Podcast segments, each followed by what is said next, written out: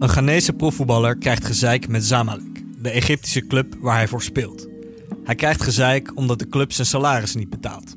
Dan komt vanuit Nederland de jurist Roy Vermeer in actie.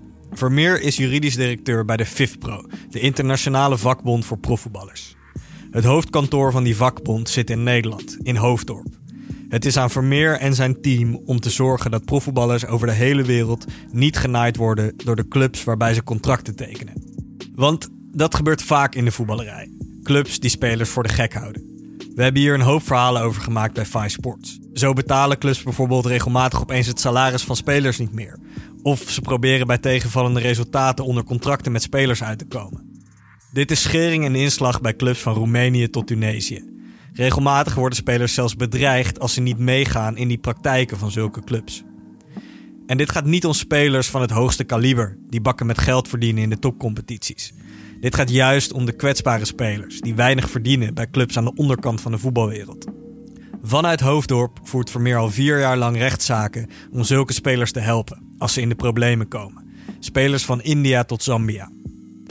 Ik ging in Hoofddorp langs bij Vermeer om erachter te komen hoe hij dit werk doet.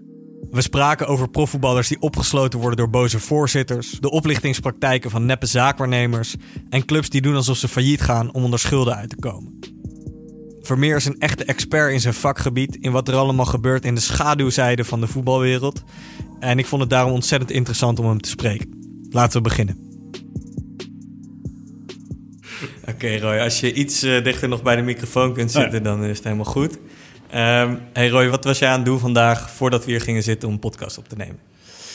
Ik was, um, ik was door een, uh, een agenda aan het gaan met allemaal zaken tussen uh, dit keer uh, clubs en coaches en clubs en clubs. Dus conflicten uh, aangaande transfer agreements en uh, employment contracts met, uh, of arbeidscontracten met, met coachen. Oké. Okay. Ja. Oké, okay, grappig. Ja, want toen ik hierheen kwam, heb ik natuurlijk vooral nagedacht over waar spelers allemaal in kunnen belanden. Maar met trainers heb je natuurlijk ook allerlei situaties. Ja, dat klopt. Met, met, um, wij hebben, we zitten ook in, als FIFPro in de Player Status Committee van FIFA. Mm -hmm.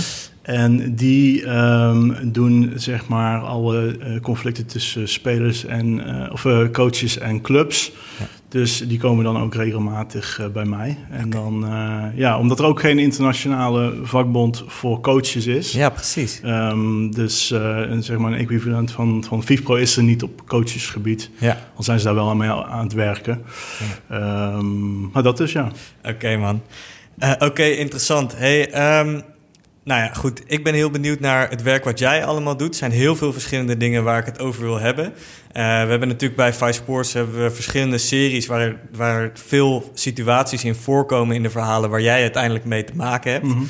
uh, uh, verhalen van voetballers die naar het buitenland gaan hebben we veel. En verhalen van voetballers die clubloos worden. Nou ja, dat zijn dat ligt vaak ook uh, in elkaars verlengde. Ja. Okay, laten we gewoon bij, bij een zaak beginnen, bij een situatie die denk ik het, het meest voorkomt. Of waar, waar, wat ik in ieder geval heel veel heb gehoord in uh, interviews met voetballers.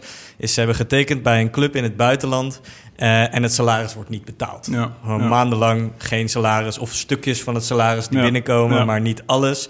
Um, er wordt dan contact gezocht met de FIFPro. Jij komt ten tonele. Ja. Wat gebeurt er dan? Wat doe jij? Nou, dan eerst uh, vragen we aan de speler um, even, om even een samenvatting te geven van wat er is gebeurd.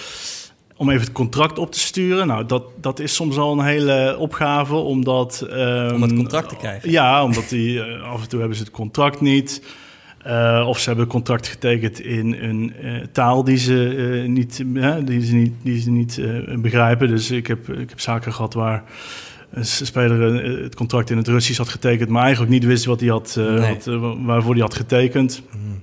Dus ja, dan moet je dat ook nog weer laten vertalen. Et ja. Nou, als we dat uiteindelijk hebben, um, dan gaan we even kijken wat er in de arbitrageclausule in het contract staat.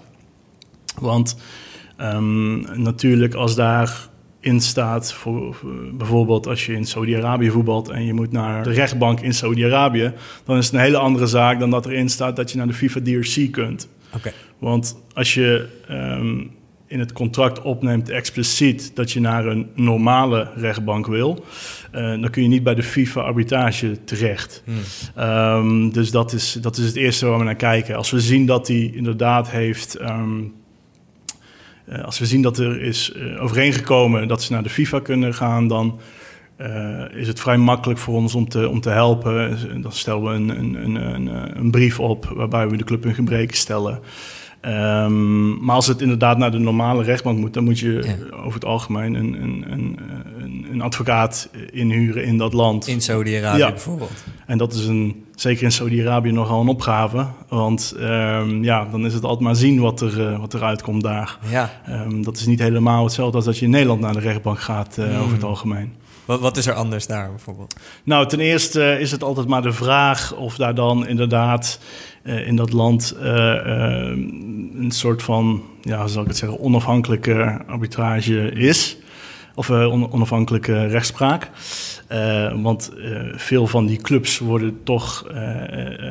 Door sheiks Sheiks, ja, inderdaad. En dat zijn eigenlijk de mensen die het land runnen. Dus. Ja. Het is maar net even de vraag uh, of je dan met je claim voor, uh, voor uitstaand salaris en, uh, en, en compensation for breach of contract, of je daar dan je gelijk haalt. Ja, dus ja. Uh, als spelers naar Saudi-Arabië gaan, dan zeggen wij altijd: Nou, zorg dat je een clausule in je contract hebt staan voor de FIFA Dispute Resolution Chamber. Ja, ja. oké. Nou goed, het, het wordt dus moeilijker als het bij een lokale rechtbank moet. Ja. Als het via de FIFA gaat, hoe gaat zo'n proces dan? Dan gaan we eerst de club in gebreken stellen. Ja. En bij een simpele zaak, als we ben twee, drie maanden niet betaald, dan stellen we een brief op. Zeggen: Club, je moet binnen 15 dagen betalen. Anders volgt ontbinding van het contract. Um, stel, ze betalen niet in die, in die deadline. Ik stuur meestal om aan de veilige, uh, veilige, om veilig te zijn nog een default notice, nog een, uh, nog een brief. En als ze dan weer niet betalen, dan kun je het contract ontbinden. Dan ben je in principe vrij als speler. Hè? Dan ben je niet meer gebonden aan het contract met de club. Er zijn wel allerlei dingen nog die je daar rekening mee moet houden, die het heel moeilijk maken voor een speler om bij de volgende club terecht te kunnen. Dus het is niet zo'n hele makkelijke keuze om zomaar even het contract te ontbinden. Dus dat leg je ook altijd eerst even van tevoren uit wat de gevolgen zijn voor de rest van zijn carrière. Maar stel dat de speler zegt: Ik kan hier echt niet blijven, ik heb al drie, vier, vijf maanden niet betaald gekregen. En soms hebben we spelers die meer dan een jaar niet betaald hebben gekregen. Dus ja, dan moet je wel ontbinden eigenlijk, want dat is gewoon, dat is, zo kun je niet leven. Ja. En dan stellen we een claim op. Uh, soms doet FIFPro dat, soms helpen we de nationale vakbonden daarmee. Soms eh, kunnen de nationale vakbonden dat gewoon zelf. En die sturen we dan naar de FIFA. FIFA neemt dat in behandeling. Die stuurt het vervolgens naar de club voor hun antwoord. Dat wordt samengevoegd en dat gaat dan uiteindelijk naar de FIFA Dispute Resolution Chamber voor een beslissing. Nou, Vroeger duurde dat ongeveer drie, vier jaar voordat je een beslissing had. FIFA is wel uh, nou, veel sneller geworden. Dus tegenwoordig heb je het wel binnen zes, zeven, acht maanden. Ja. Maar dan kan een club of een speler, als hij niet tevreden is met de beslissing, kan hij nog hoger beroep instellen bij de Court of Arbitration for Sport.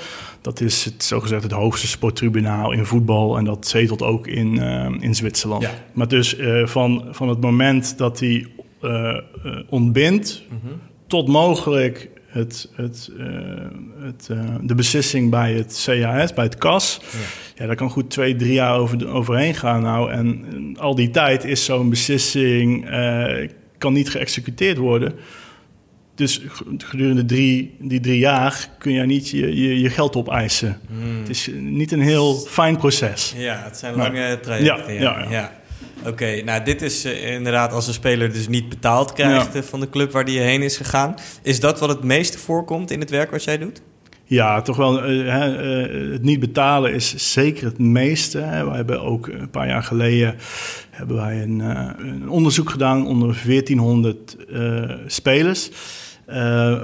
14.000, sorry. En daarvan had 40% van de spelers gaf aan dat ze in de laatste twee jaar uh, ervaring hadden met niet betaald worden. Dus dat is een, een, enorm groot getal van spelers. Ja. En Weet je, ik denk dat in de, in de media en voor het grote publiek is het altijd voetballers worden goed betaald. Maar daar kwam ook uit naar voren dat bijvoorbeeld uh, 45% van de spelers die wij, uh, waar we onderzoek bij deden, die verdienden uh, onder de 2000 dollar per maand. Ja. Dus hè, als, je, als je 2000 dollar per maand verdient en je krijgt je geld niet, dat is meteen een probleem. Tuurlijk, ja. Want dan kun je je hypotheek niet betalen of je huur niet, je hebt de familie. Ja. Um, dus dat is echt het meeste, ja, dat, dat, dat komt het meest voor. Dan hebben we natuurlijk nog het, uh, het alleen trainen en dat soort Ja. dingen. Dat komt ook regelmatig voor. Precies. En het alleen trainen, dat gebeurt dan eh, in situaties. eh, een club wil van een speler af. Mhm. Ze zijn niet tevreden of ze hebben zelf, weet ik veel, financiële problemen. Of ze, ze willen doorselecteren. Ja. Maar ze hebben een eh, contract getekend met die, met die speler. Ja. En dan beginnen er pesterijen om zo'n speler mentaal eigenlijk te breken om weg te gaan bij die club. Wat voor een situaties, jij- je zei al, het alleen trainen komt natuurlijk heel veel voor. Wat voor situaties heb jij allemaal meegemaakt of gehoord van spelers waar Ja. ze in terechtkomen met die pesterijen of soms zells bedreigingen? Of Ja, nee, het, is, het gaat van pesterijen tot bedreigingen, tot fysiek geweld soms. Zo. Ehm de jongen in, in, in, in, Griekenland eh, laatst geholpen bij Aris Thessaloniki. Die moest daar ook eh, rondjes eh, rennen om het veld helemaal alleen op een aparte locatie van de club. Ja. Hè, van de clubtrainings, tra- de normale trainingsaccommodatie.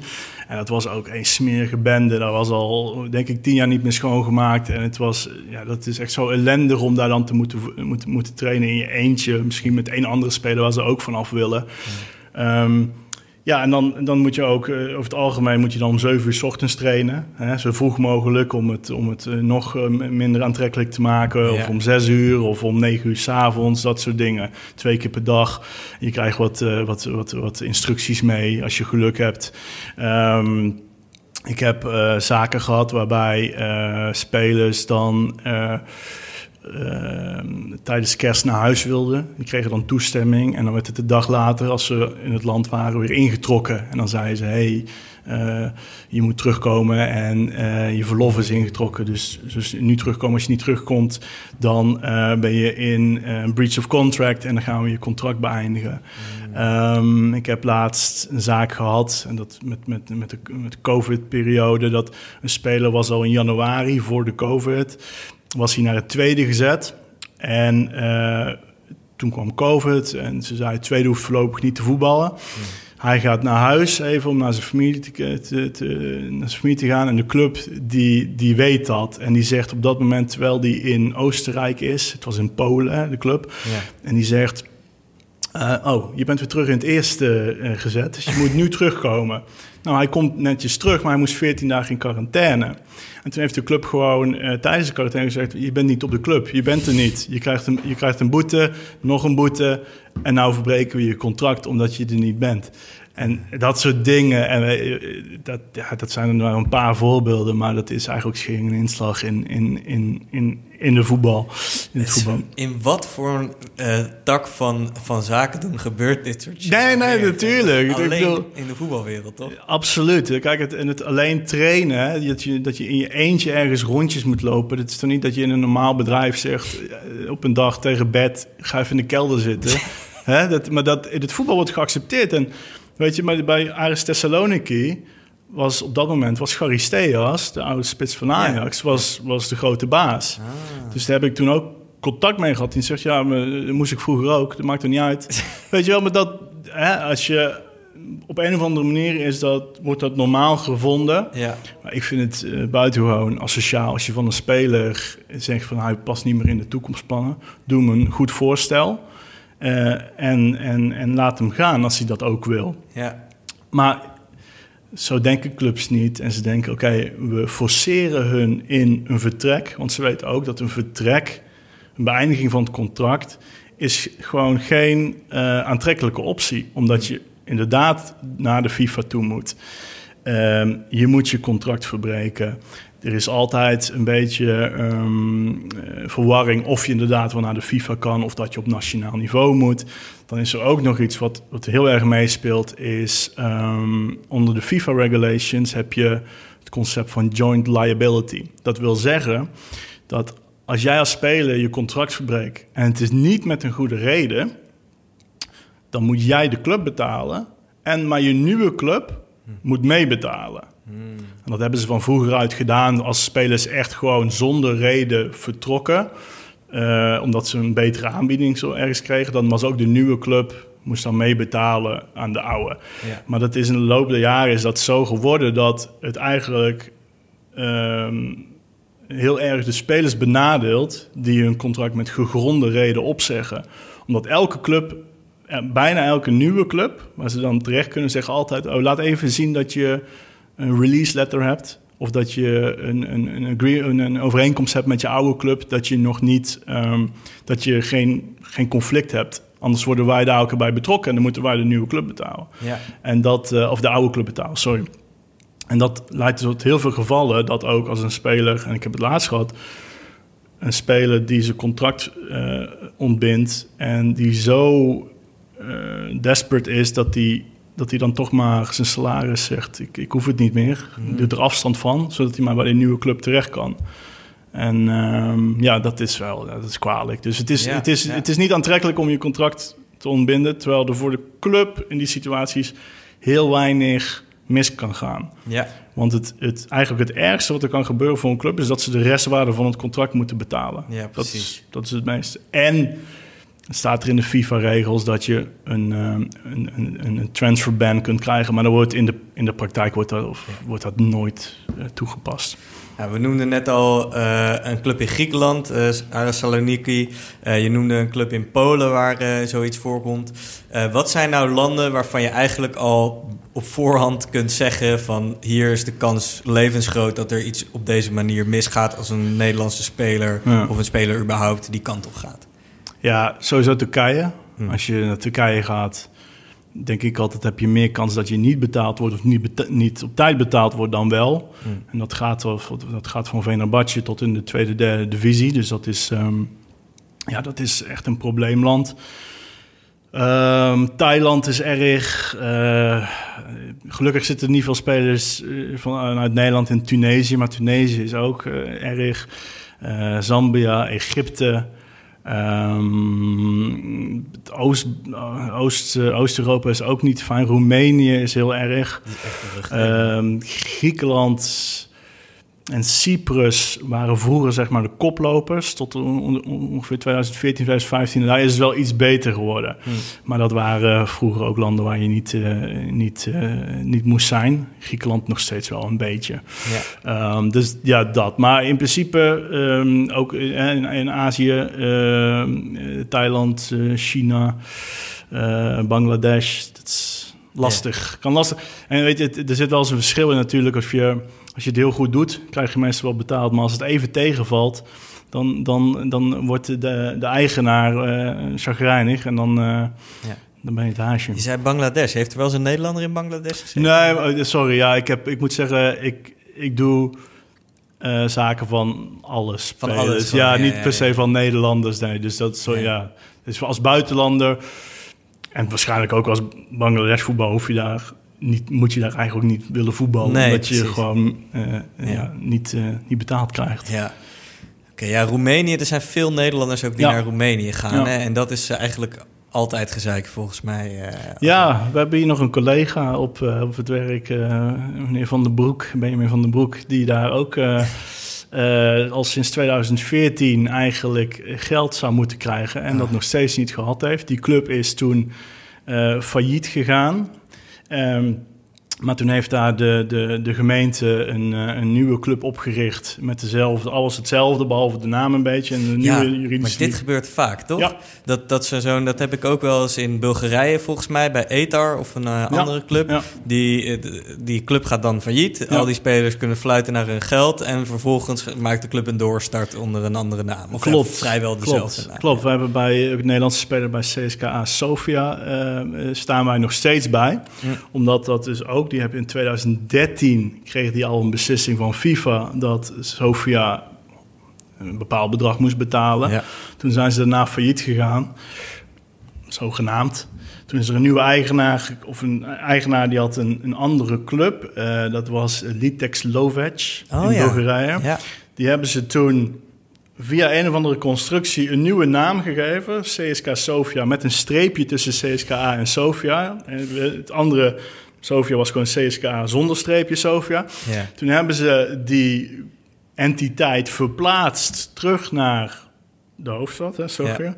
En alles hetzelfde. Op de website zie je ook eh, onze 80-jarige eh, geschiedenis. En eh, tegen iedereen vertellen ze dat ze de oude CSKA Sofia zijn. Omdat ze ook eh, de supporters willen ze binnenhouden. Ze zijn in hetzelfde stadion, alles. Behalve als ze eenmaal de, de, de rechtbank binnenlopen. Dan is het, nou nee, hey, wij zijn een andere entiteit. Wij zijn Ja. niet Tex. Ja. En eh, ehm, wij zijn als FIFPro voor die speler samen met de VVCS een procedure gestart tegen de nieuwe entiteit. Zeggen jullie zijn ook verantwoordelijk voor de schulden van de oude entiteit. Nou, dat, als ik zeg, dat is een beslissing van 2013. En nu zijn we aan het wachten bij het KAS voor een eindoordeel. Ehm, of dat zo is, of, of dat de nieuwe club eh, aansprakelijk is of niet. Ja. Tussendoor zijn we ook al een keer eerder naar het KAS gegaan, omdat FIFA zei, we wilden niet eens naar kijken. Dus Ja. kregen we een, een brief van ze. Toen zijn we eerst met die brief naar het KAS gegaan. Hebben we tegen het KAS gezegd, jullie moeten tegen FIFA zeggen dat ze er naar moeten kijken. Ja. En toen heeft de KAS gezegd, je hebt gelijk. FIFA moet een beslissing nemen. FIFA heeft een beslissing genomen in ons voordeel. Het nieuwe CSKA Sofia zegt natuurlijk, oké, dat zijn we niet, dus die is weer aan het kas. Maar goed, we zijn 7, 8 jaar be- verder. En de speler heeft zijn geld nog niet. Nee, echt. Maar het, lijkt, het is ook haast.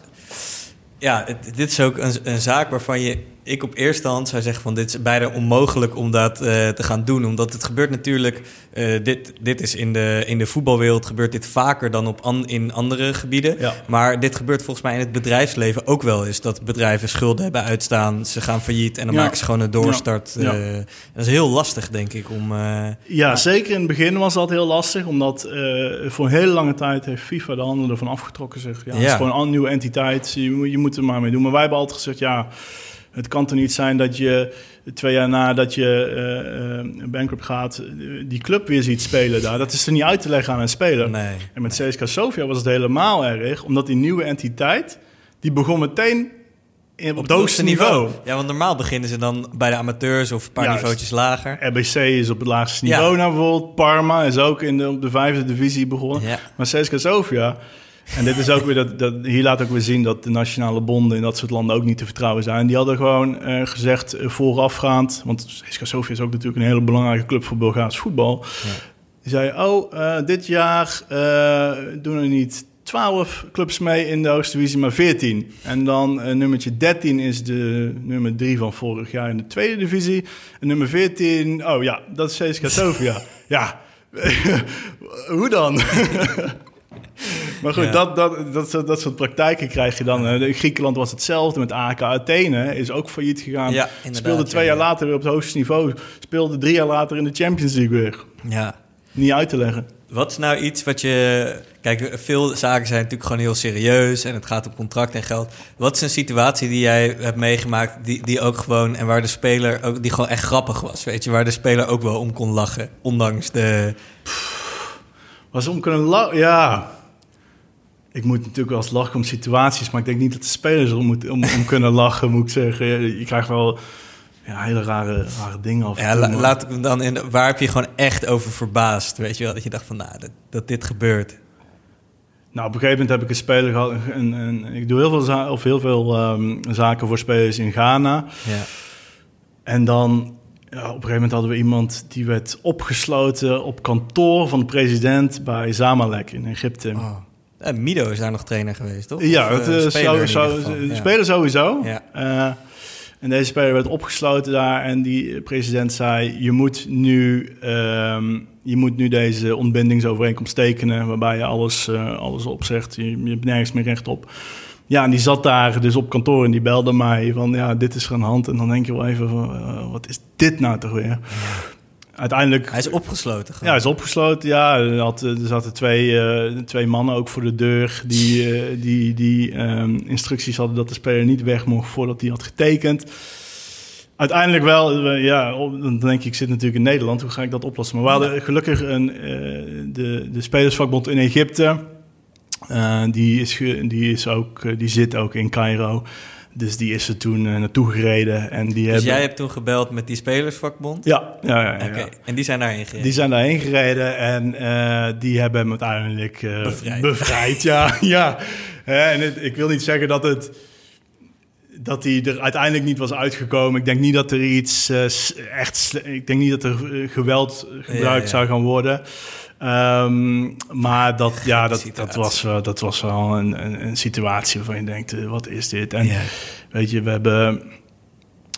In het, in het Midden-Oosten is het ook vrij vaak dat paspoorten worden ingenomen. Ja. En dat je pas je paspoort terugkrijgt als je de ontbindingsovereenkomst hebt getekend. Ik had toevallig vorige week nog speler die het land wilde verlaten, maar die nog niet in het systeem toestemming had om te gaan vanuit Saudi-Arabië. Mm. En die zou pas toestemming krijgen als hij zou tekenen. Ja, dus dat, uh, ja. ja. dat, dat, ja, dat zijn geen leuke dingen natuurlijk. Dat is niet, ja, het is niet grappig. Nee. Het is wel dat je dan nog steeds van staat te kijken. En je denkt wel eens dat je alles hebt gezien, maar dan komt er toch nog iets Ja, nieuws en denkt, oké, nou, het kan toch nog slechter. ja, En daar moet je af en toe wel om lachen met collega's, anders word je helemaal gek ook. ja Als je, tuurlijk. anders word je als je alleen maar treurig, uh, treurigheid, ja. Ja. ja, man, maar ja, het is zo. ehm, het is ook heel eh, ontnuchterend of zo. Ik weet niet. Het, het- je, krijgt ook zo'n inzicht over hoe, hoe er over de hele wereld zaken gedaan Ja, worden. Weet ja. je wel, waar de maatschappij ook voor een deel van aan elkaar hangt of zo. Ja. Weet je wel, dat lijkt me ook heel, eh, heel gek. Ehm, en zeg maar los van het financiële, er worden natuurlijk ook nog allerlei andere afspraken gemaakt in een contract. Wat zijn nog meer afspraken die bijvoorbeeld een club niet nakomt ten opzichte van een speler waar jullie dan in kunnen grijpen? Eh, wat vaak voorkomt is dat er in het contract staat dat een speler accommodatie krijgt. Ehm, en dat wil wel eens gebeuren dat inderdaad op hetzelfde moment dat een speler eh, niet meer betaald krijgt, dat de club of de, de, de huur niet meer betaalt. Hmm. Of dat, ze, of dat het het- de accommodatie van de club is en dat ze hem gewoon eh, buiten zetten. En eh, trouwens, dat was best een grappige situatie in. Dat was ook in eh, Tunesië. Waar een speler al eigenlijk een half jaar in, het, in een hotel zat, door de club betaald wel. Ja. Ehm, en die had zijn contract ontbonden, omdat hij niet betaald kreeg. En die wilde, die wilde uitchecken. Met twee grote koffers met zijn spullen erbij. En die mensen van het hotel zeiden: nee, eh, de beveiliging erbij, je, je mag niet weg. De club had, ze zei: je hebt niet betaald. Eh, dat, de club had dat opeens omgegooid. Oké, Hij had het hotel niet betaald. Ja. ja. en, ehm, en de beveiliging zei gewoon, je mag niet weg totdat de club eigenaar is. En toen heeft die speler eens terug naar zijn kamer gegaan. En wij hebben toen wel gezegd van, oké, vind een manier om, om weg te gaan. Toen heeft hij een vriendin van hem laten inchecken in het hotel met lege koffers. Toen hebben ze spullen in die andere koffer gedaan van, van, van zijn vriendin. Die is toen 's ochtends weer weggegaan met zijn spullen. Hij heeft daar toen de volgende dag zijn koffer uit het raam gegooid. En toen zijn lege koffers. Toen Ja. is hij naar buiten gegaan, niet om uit te checken, maar gewoon omdat hij eventjes wegging. Ja. En toen heeft hij alles weer overgestopt in zijn eigen koffer en toen is hij vertrokken. Dus dat was wel een, en ik heb daar nog een filmpje van en dat is, ja, dat was op zich wel grappig, maar ernstig op hetzelfde moment. Want als het zo ver moet komen, dan ja, het is eh, gewoon absurd. Echt zo'n Benny Hill-achtige... Ja, ja. eh, Dus wauw. dat, zijn, dat zijn dingen die je in contracten ziet. Dan zie je vaak contracten dat het, de ontbinding voor een club vele malen eh, financieel aantrekkelijker is dan voor een speler. Dus eh, wat we bijvoorbeeld in Qatar vaak zien, dan maak je een, eh, een overeenkomst voor drie jaar. En dan zegt de club, eh, aan het eind van elk seizoen mogen wij eh, het contract ontbinden zonder enige compensatie. Maar voor de speler staat er aan het eind van het seizoen mag je contract ontbinden, maar je moet de restwaarde van het contract aan ons betalen. Hmm. En natuurlijk voor clubs die niet leven van transferinkomsten, en dat zijn de meeste clubs waar je een contract voor 1, 2 jaar tekent, Saudi-Arabië, Qatar, Iran, ehm, is, het, is dat natuurlijk een go- goede business. Maar bij de FIFA is het wel zo, over het algemeen, dat ze zeggen dat ze dat soort clausules niet accepteren. Hm. Dus dat het eigenlijk eh, gebalanceerd moet zijn. Ja, dat, je, ja. Dat, je een, al- eh, dat, dat er iets voor beide kanten in moet zitten. Als de club restwaarde van het contract krijgt, dan moet de speler dat ook krijgen, zou hij het contract beëindigen. Ja. Ja. Eh, we hebben het nu natuurlijk veel gehad over dingen die clubs, afspraken die clubs niet nakomen ten opzichte van spelers. Maar we hebben natuurlijk ook zaakwaarnemers die, eh, die betrokken zijn bij het maken van deals Ja. en die ook eh, overeenkomsten hebben met spelers. Ehm, dus het, een tijdje terug, daar hoor ik de laatste tijd minder over, werd er heel veel over wurgcontracten gesproken. Wat vooral dan in Oost-Europa bijvoorbeeld Mm. eh, veel gebeurde met, met talentvolle spelers die dan in één keer heel lang werden vastgelegd. Ja. Komt dat eigenlijk nog voor? Ik denk van wel. En ik heb dat eh, in Oost-Europa, inderdaad in Servië. Daar is een bepaalde zaakwaarnemer actief. Die inderdaad jongens van, van Servië. 15, 16, 17 al voor 8 tot 9 tot 10 jaar bindt. Ehm, dat, zijn, dat is enorm problematisch natuurlijk. Ja. Ehm, ik zie het in Nederland zelden en ook in, in, in West-Europa niet. Over het algemeen is het een contract van twee jaar. ja. Wel exclusief vaak. Dus tussen een zaakwaarnemer en de speler. Ja, wel Ja. exclusief vaak. Ehm, dus nee, dat zie ik zelf niet meer zo heel vaak. Nee. Wat, wat gaat er over het algemeen mis als er iets misgaat tussen een zaakwaarnemer en een speler? Ja, in principe denkt dan een speler vaak, als hij geen nieuwe club kan vinden, dat de zaakwaarnemer niet genoeg zijn best doet. Ehm, dat is, kan een probleem zijn. Soms heeft een zaakwaarnemer ehm, andere belangen dan de best interest van de speler. Ja. Hè? Dus dat hij liever heeft dat hij naar club A gaat, omdat de zaakwaarnemer daar zelf meer geld krijgt dan bij club B, wat misschien financieel aantrekkelijker voor de speler is of beter voor zijn, voor zijn carrière. Dus ehm, ja, dat zijn, dat zijn al dingetjes die, ehm, die we vaak horen. Ik Ja. heb contracten gezien. eh Zinchenko bij Manchester, niet bij City, maar voordat hij naar City ging, zat hij in eh, Rusland, als ik, niet, eh, als ik het goed heb. En die zaakwaarnemer, die verdiende meer dan de speler. ja, dat, nee. is, dat is niet helemaal handig, denk ik. Hè? Dat is niet helemaal de bedoeling. Dus dat, ja. En Ongelooflijk. we hebben ook zaken gezien waarbij zaakwaarnemers ehm, clubs op, eh, opkopen. Op Cyprus was er bijvoorbeeld Apollon Limassol, werd opgekocht door een club. En dan werden spelers daar zo doorheen gesluist. En dan vroeg de club daar weer een transfersom van de nieuwe club. Terwijl de speler eigenlijk eh, out of contract was. Dus die was vrij, gratis. Ik heb een speler bij Club Africain bijgestaan, gestaan, Tunesië. Club Africain is misschien wel de slechtste club in de wereld. Als die, als die, een titel, als die titel aan een club gegeven mag worden, is het Club Africain uit Tunesië. Maar oké. Die speler had zijn contract opgezegd. Ja. Die was dus vrij. En tot mijn verbazing eh, ging die speler naar Udinese. En had. Udinese een transfersom betaald aan Club Africain. En ik kwam daar pas veel later achter. Ja. En toen kwam ik erachter dat eh, de agent van de speler ehm, niet had verteld tegen Udinese dat ehm, de speler free of contract was, omdat hij dan nog een percentage van de transfersom kon Ja, opstrijken. ja. En weet je, dat is dan 1 miljoen of zo, of 2 miljoen, weet ik veel wat het was, die van Udinese naar Tunesië gaat. Dat is 2 miljoen dat niet, dat niet naar de speler gaat. Ja, hè? ja, ja. Dus dat, dat, dat, ja, dat, dat, dat zijn rare dingen. En natuurlijk hebben ze zijn er ook heel veel goede zaakwaarnemers, dus dat wil ik niet zeggen. En ze hebben ook echt een, een, een belangrijke rol in het voetbal. Maar ja, de excessen moeten wel worden aangepakt. Ja. Ja, ja, bijzonder. Wat je, de, wat je noemde over dat een, een zaakwaarnemer bijvoorbeeld eh, inderdaad, er, er is een keuze uit verschillende clubs. Eh, en dan is, is de ene is lucratiever voor de zaakwaarnemer dan de andere. Zo- Het stond ik een paar, waak- een paar weken geleden heb ik met Michael Jansen, een zaakwaarnemer, eh, ook een podcast opgenomen. Toen had ik Ja. eigenlijk daar ook even naar moeten vragen, bedenk ik me Ja. nu. Eh, is een zaakwaarnemer dan eigenlijk verplicht om dat ook zo aan de speler te communiceren? Wat hij kun- kan verdienen bij die, bij die clubs?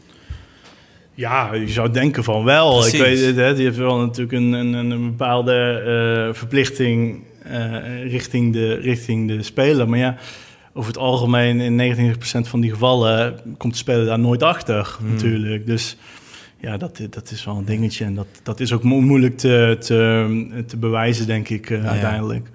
Nee, goed, je, je, zei al, er zijn natuurlijk veel gewoon uh, goede zaakwaarnemers ook, wel die hun werk doen en een belangrijk onderdeel in de voetbalwereld zijn.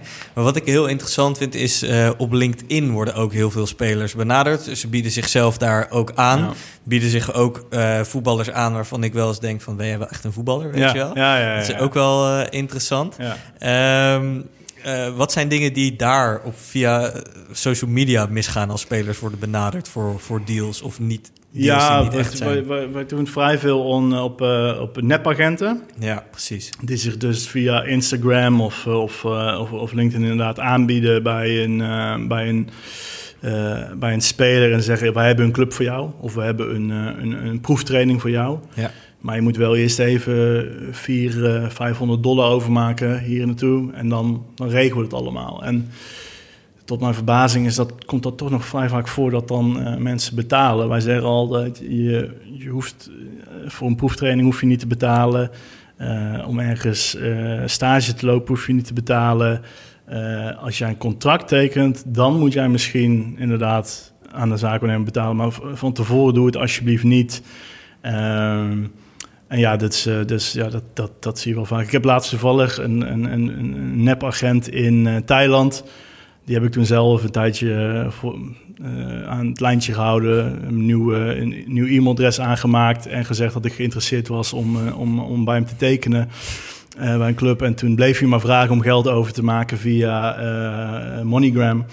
En toen zei ik altijd, ja, ik ben nu in, in, in de winkel en ik, ik heb betaald en dit is de code. En toen ging hij weer naar de winkel en zei, dat klopt niet. En ik zeg, dus ja, uiteraard was ik er zelf ook veel tijd mee kwijt. maar het was, het was wel grappig. Hij was ook kwaad, want ik belde hem ook heel in midden in de nacht. en dan, zei ik, oh ja, sorry, sorry, tijdverschil, dit en dat.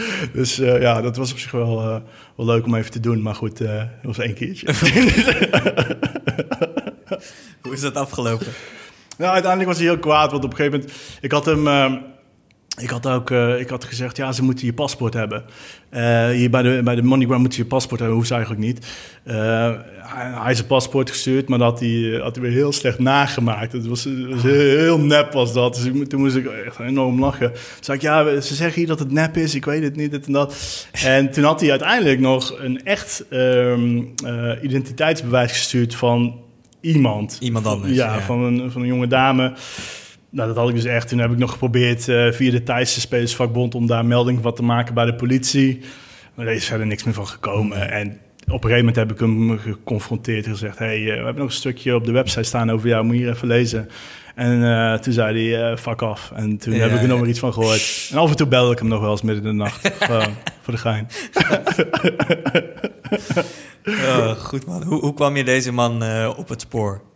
Via een uh, speler uit Tsjechië die wel aan hem had betaald. Uh, oh. uh, jammer genoeg, iets van 500 dollar. Shit. En die, ik moet zeggen, het contract zag er ook zo slecht uit. Het was gewoon, het was zo duidelijk dat het nep was. Want het was dan een contract van een club al hè, in, in, in, in, in Thailand ja, ja ik, vond, ik stond ervan te kijken dat iemand dacht dat dat, dat, dat echt was. Maar oké, okay. hij had het dus wel betaald en hij was naar de Tsjechische Spelersvakbond gegaan. En die waren toen naar mij gekomen.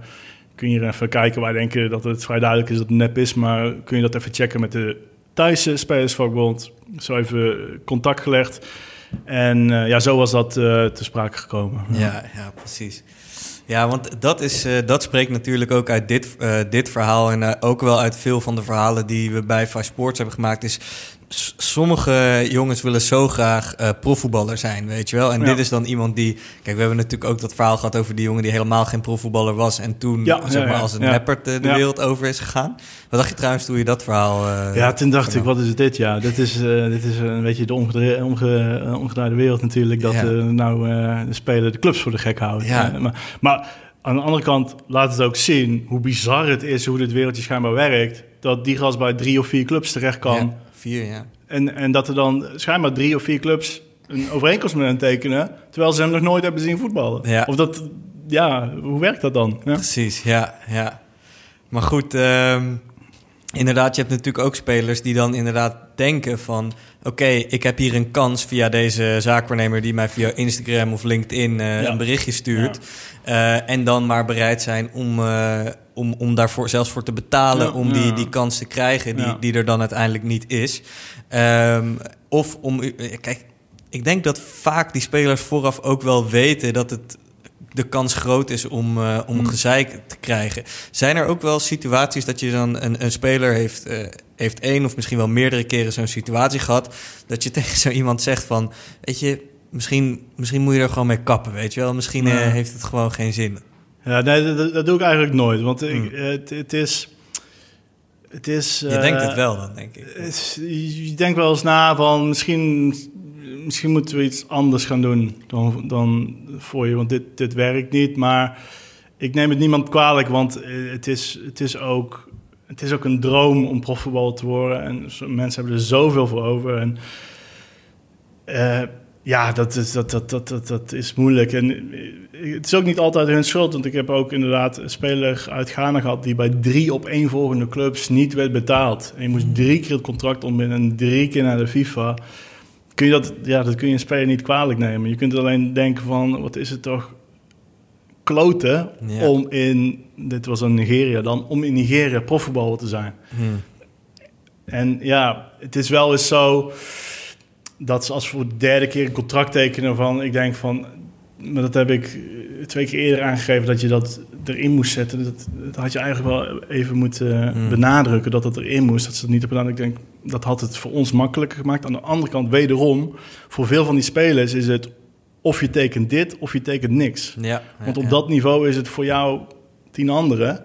Dus als, het, als daar eh, en veel van die jongens, zeker in, in, in, in, eh, in ehm, eh, Afrika of, of in Azië, die is het enige wat ze misschien hebben. Mhm. Dus ja, er is zo'n imbalance of power tussen de club en de speler. Dat je eigenlijk alles wat je voorgeschoteld krijgt eh, wel tekent. Alleen de, de wat grotere jongens kunnen nog onderhandelen. En de hele grote jongens die kunnen misschien zelfs dicteren wat ze willen. Maar dat is voor de rest niet de werkelijkheid. Laten we het heel even hebben over die grote jongens ook. Mm. Want we hebben het natuurlijk heel veel over zeg maar, echt de onderkant van de Ja. transferwereld. Dat is Ja. ook waar wij het meeste verhalen over maken. Ja. Maar eh, in, in de top, zeg maar. eh, als we het hebben over de eh, transfers in de Premier League, daar contracten, de, de topcompetities, de vijf topcompetities. Wat zijn dan dingen die, die vaak misgaan waar jullie tegenaan lopen of waar jullie hulp voor wordt ingeroepen? Nou, die, eh, die jongens, veel van hun hebben toch wel een legertje eigen advocaten vaak. Dus, eh, Hmm. of daar werken wij een beetje op de achtergrond, of dan, dan vragen ze wel om nog naar wat contracten te kijken. Ehm, maar daar gaat het natuurlijk veel minder vaak mis. Ja. Wat, ik wel vaak, wat ik wel vaak zie, is dat er problemen zijn met met image rights contracts die eigenlijk geen image rights contract zijn. Hè? Dat het eigenlijk is om misschien wat, dat de club wat minder eh, belasting hoeft te betalen. Hoe werkt dat dan? Dan, dan voor, ik had dit bijvoorbeeld in, eh, in China. Ehm, en dat, dat Chi- ook de grote jongens kunnen problemen hebben. Hè? Eh, eh, Anelka had problemen in China. Ja. Eh, Drogba had problemen in China. Ga, eh, Ribéry had problemen bij Galatasaray. Dat is Ja. helemaal in het begin van zijn carrière. En dan wil het wel zo zijn dat er eh, contracten worden aangeboden... die dan met een image rights company worden gesloten. Ja. Ehm, waarbij misschien wel hetzelfde bedrag in staat als het arbeidscontract. En dan zeggen ze gewoon, ja, je krijgt allebei de bedragen. Ja. Maar als er dan niet meer betaald wordt en je moet naar de FIFA, dan zegt de FIFA, ja, maar dit is geen arbeidsgeschil. Dus wij zijn niet, we hebben geen, eh, we hebben geen eh, jurisdiction om hier naar te kijken. Dus Over die image ja, en Ah.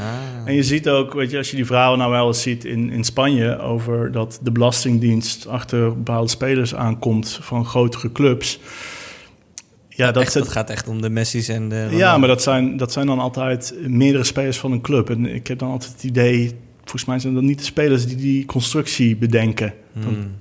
zou het wel eens andersom kunnen zijn, maar goed, dat zijn... De club bedoel je? Ja, nou ja, dat, die dat dan aanbieden. Ik denk dan als speler is het beter om gewoon alles in een arbeidscontract te zetten. Hmm. En dan eh, iets meer belasting te betalen dan dat je daar eh, acht jaar later wordt vervolgd Ja. door de Belastingdienst en daar nog altijd moet aftikken. Het is een, een tijdje geleden, dat gaat weer, dat is helemaal niet over de, de top, dat is juist helemaal de andere kant. Een tijdje geleden stond er, dat is echt eh, jaren geleden, ik denk een jaar of tien geleden, stond er een heel interessant artikel in De Groene, De Groene Amsterdammer.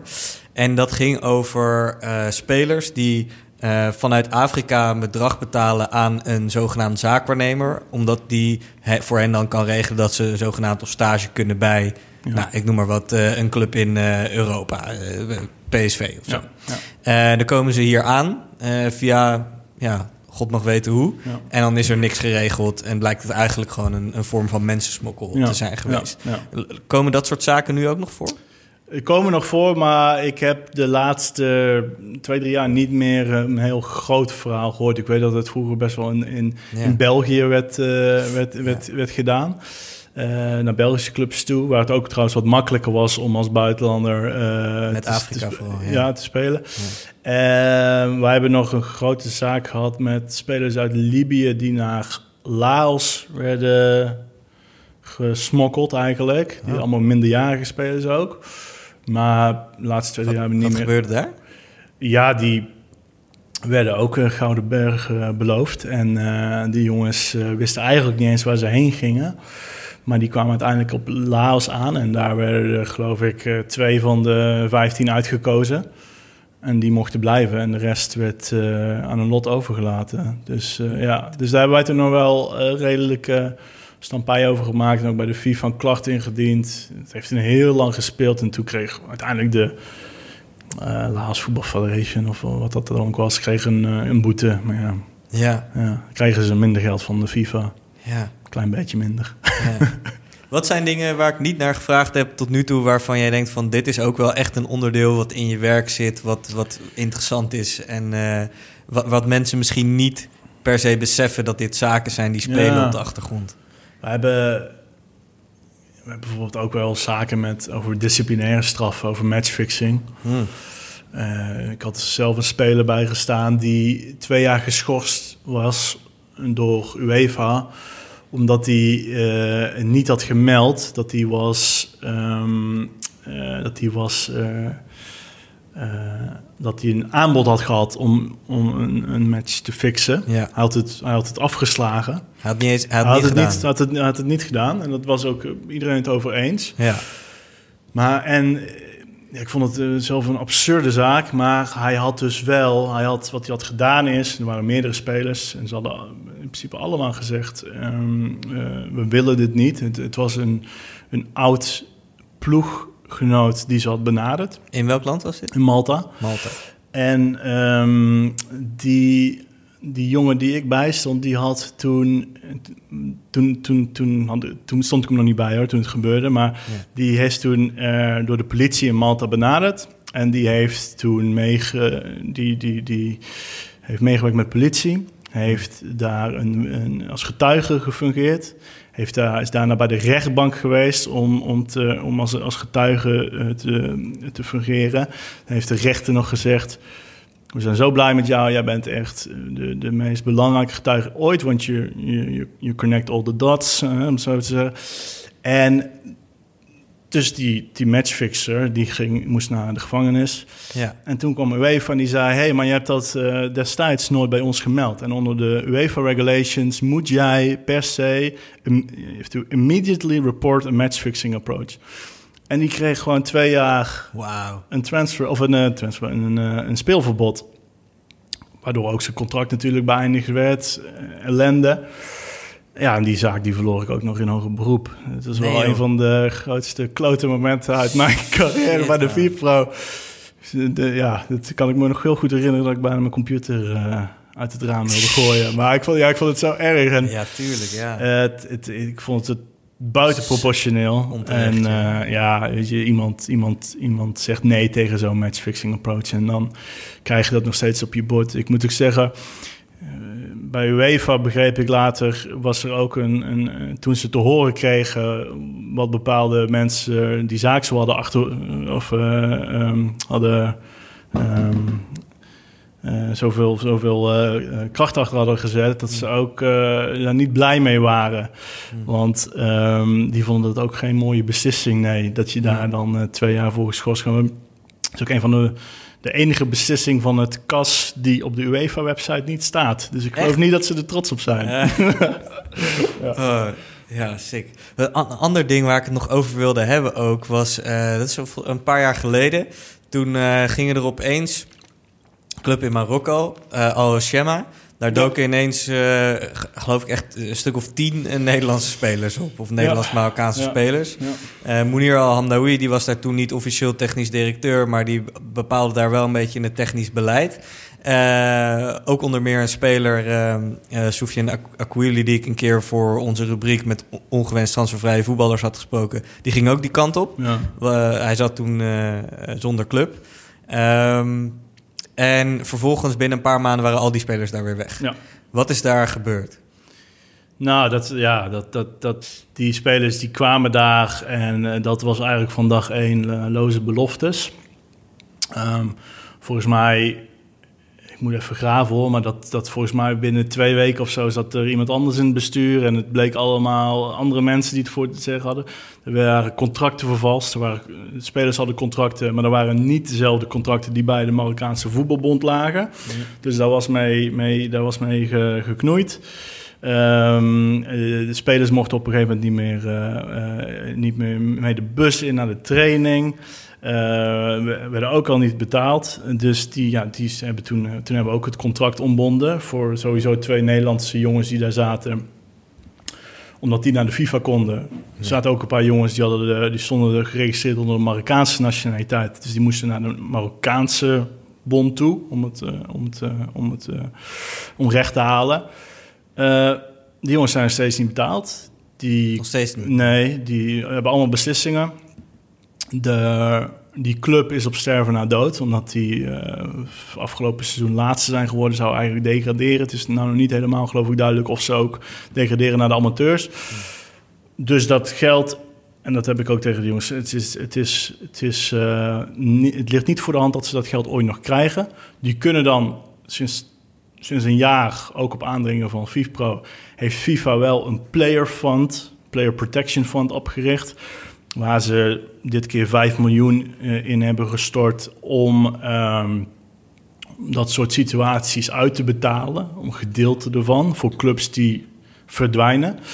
Maar goed, eh, dit jaar hadden we dat voor het eerst en dat was 5 miljoen. En we hadden 1400 spelers die, die 1400 spelers die een claim hebben gemaakt voor een totaalbedrag van 61 miljoen US dollars. Dus dat is gewoon 61 miljoen dollar is gewoon verdampt eigenlijk. Ja. Hebben die spelers, is gewoon spelerssalaris die niet zijn betaald.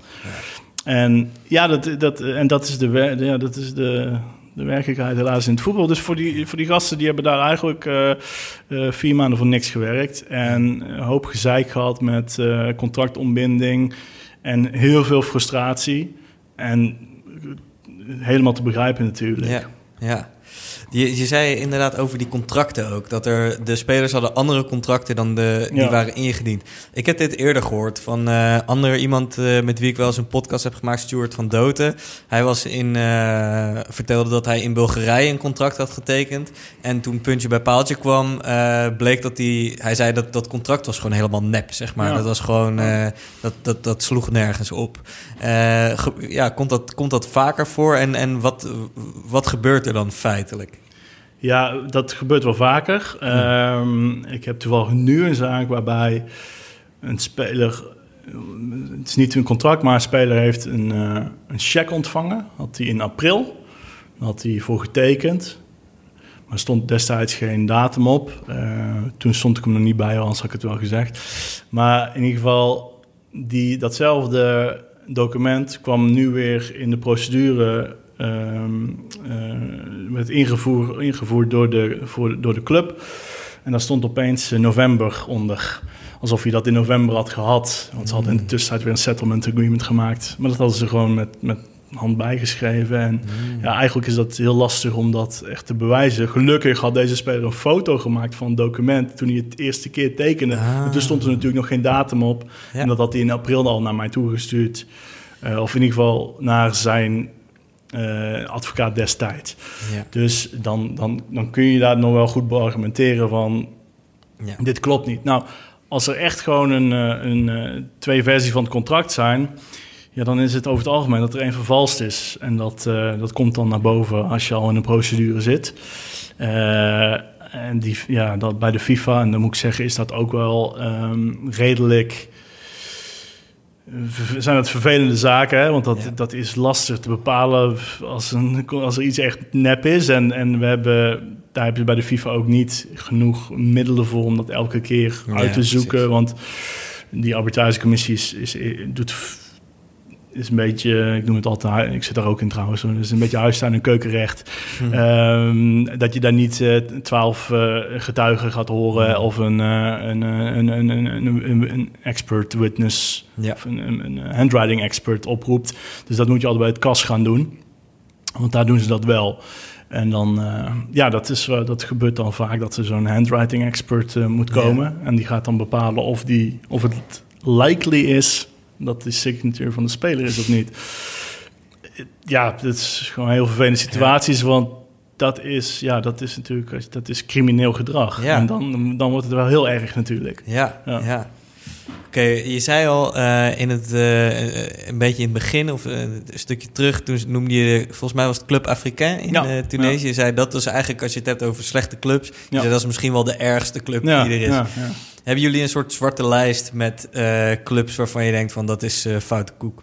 Ja, dat, uh, die... Wat, ja. zijn, wat zijn nog een paar andere clubs die erop staan? Nou, Club Afrikaan dus. Ja. Uh, Lusaka Dynamo's in Zambia. Hmm. Moet je niet heen gaan als je uit de contract raakt. Uh, Zamalek in Egypte. Al Nasser in Saudi-Arabië. Hmm. Eskişehirspor in Turkije. Kasimpasa, Gaziantepspor. Um, in principe kan ik wel heel veel clubs uit Turkije noemen. um, ja, dat zijn degenen die een beetje nauw... Oost-Europa?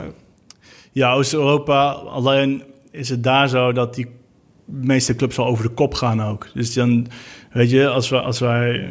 Dat hadden we met Otto Galati, die speelde volgens mij in 2014 of 13 nog in de Champions League. Ja. Die is nou failliet en er zit nou dan weer een nieuwe eigenaar. Dus dan is het mm. altijd even lastig zeggen of dat dan weer hetzelfde... Liedje gaat zijn. Ja, ja, ja dus um, ja, daar... Um, Roemenië is, is, is, sowieso lastig. Ook omdat daar heel veel spelers uh, worden aangemerkt als ZZP'ers.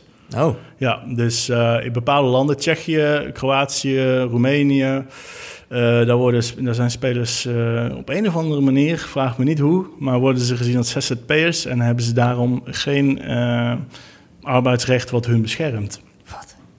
En dan gaat het uiteindelijk alleen maar om belasting. Ja, tuurlijk. Ja, ja. ja. ja. Wauw, man. Ja. ja. Jezus, eh, volgens mij kunnen we nog, uh, nog uren doorgaan. Ja, ja dat is alle... niet onmogelijk. Ja. Wat, wat is er nog iets, want ik zei al eerder, wat is, wat is iets wat, um, waar ik niet naar gevraagd heb, waarvan je nog denkt van ja, dat is nog, nog goed om te zeggen, of iets wat we nog niet hebben behandeld, wat, uh, wat je interessant vindt aan het werk dat je doet? Uh, God, ja, ik vind het wel leuk om gewoon met, met spelers, zeker met die jongens die echt, echt ja, nergens anders eigenlijk op kunnen rekenen in de zin van, van, van uh, hulp. Dat je die, weet je, ik vind het ook helemaal geen, niet erg om zaken voor 500 euro te doen of zo, weet je. Ik vind dat gewoon leuk en als ze uiteindelijk het geld krijgen, zijn ze... Je bedoelt dat de zaak gaat om 500 euro, niet dat jij 500 Nee, nee, nee, dat is, nee, nee, nee, nee, nee. Ik, ik dacht, ik specificeer ja, dat is goed, is goed. Ja, of dat echt te helpen, weet je. Ik heb ja. spelers die natuurlijk vastzitten in bepaalde landen... en dat je ze uiteindelijk um, eruit krijgt en op een vlucht naar huis hebt en dat ze thuis zijn, dat ze even, dat ze even bellen om te zeggen dat ze toch dankbaar zijn. Dat, dat zijn de leuke momenten, vind ik.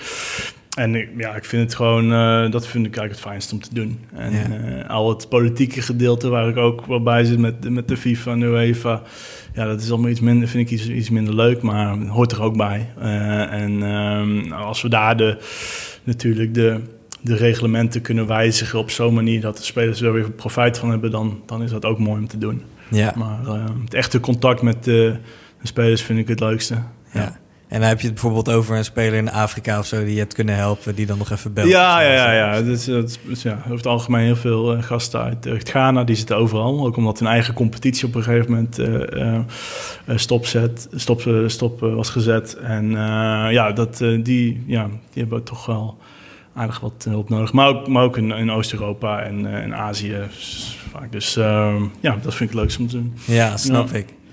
ik vond het super interessant. Hartstikke bedankt dat ik hier langs kon komen om, om je te spreken. En, uh, en veel succes met het werk verder. Het is hard nodig. Ja, ja, ik zou zeggen, kom voor de maand weer terug. Dan uh, we doen we nog wat nieuwe verhalen. Hartstikke bedankt. Top.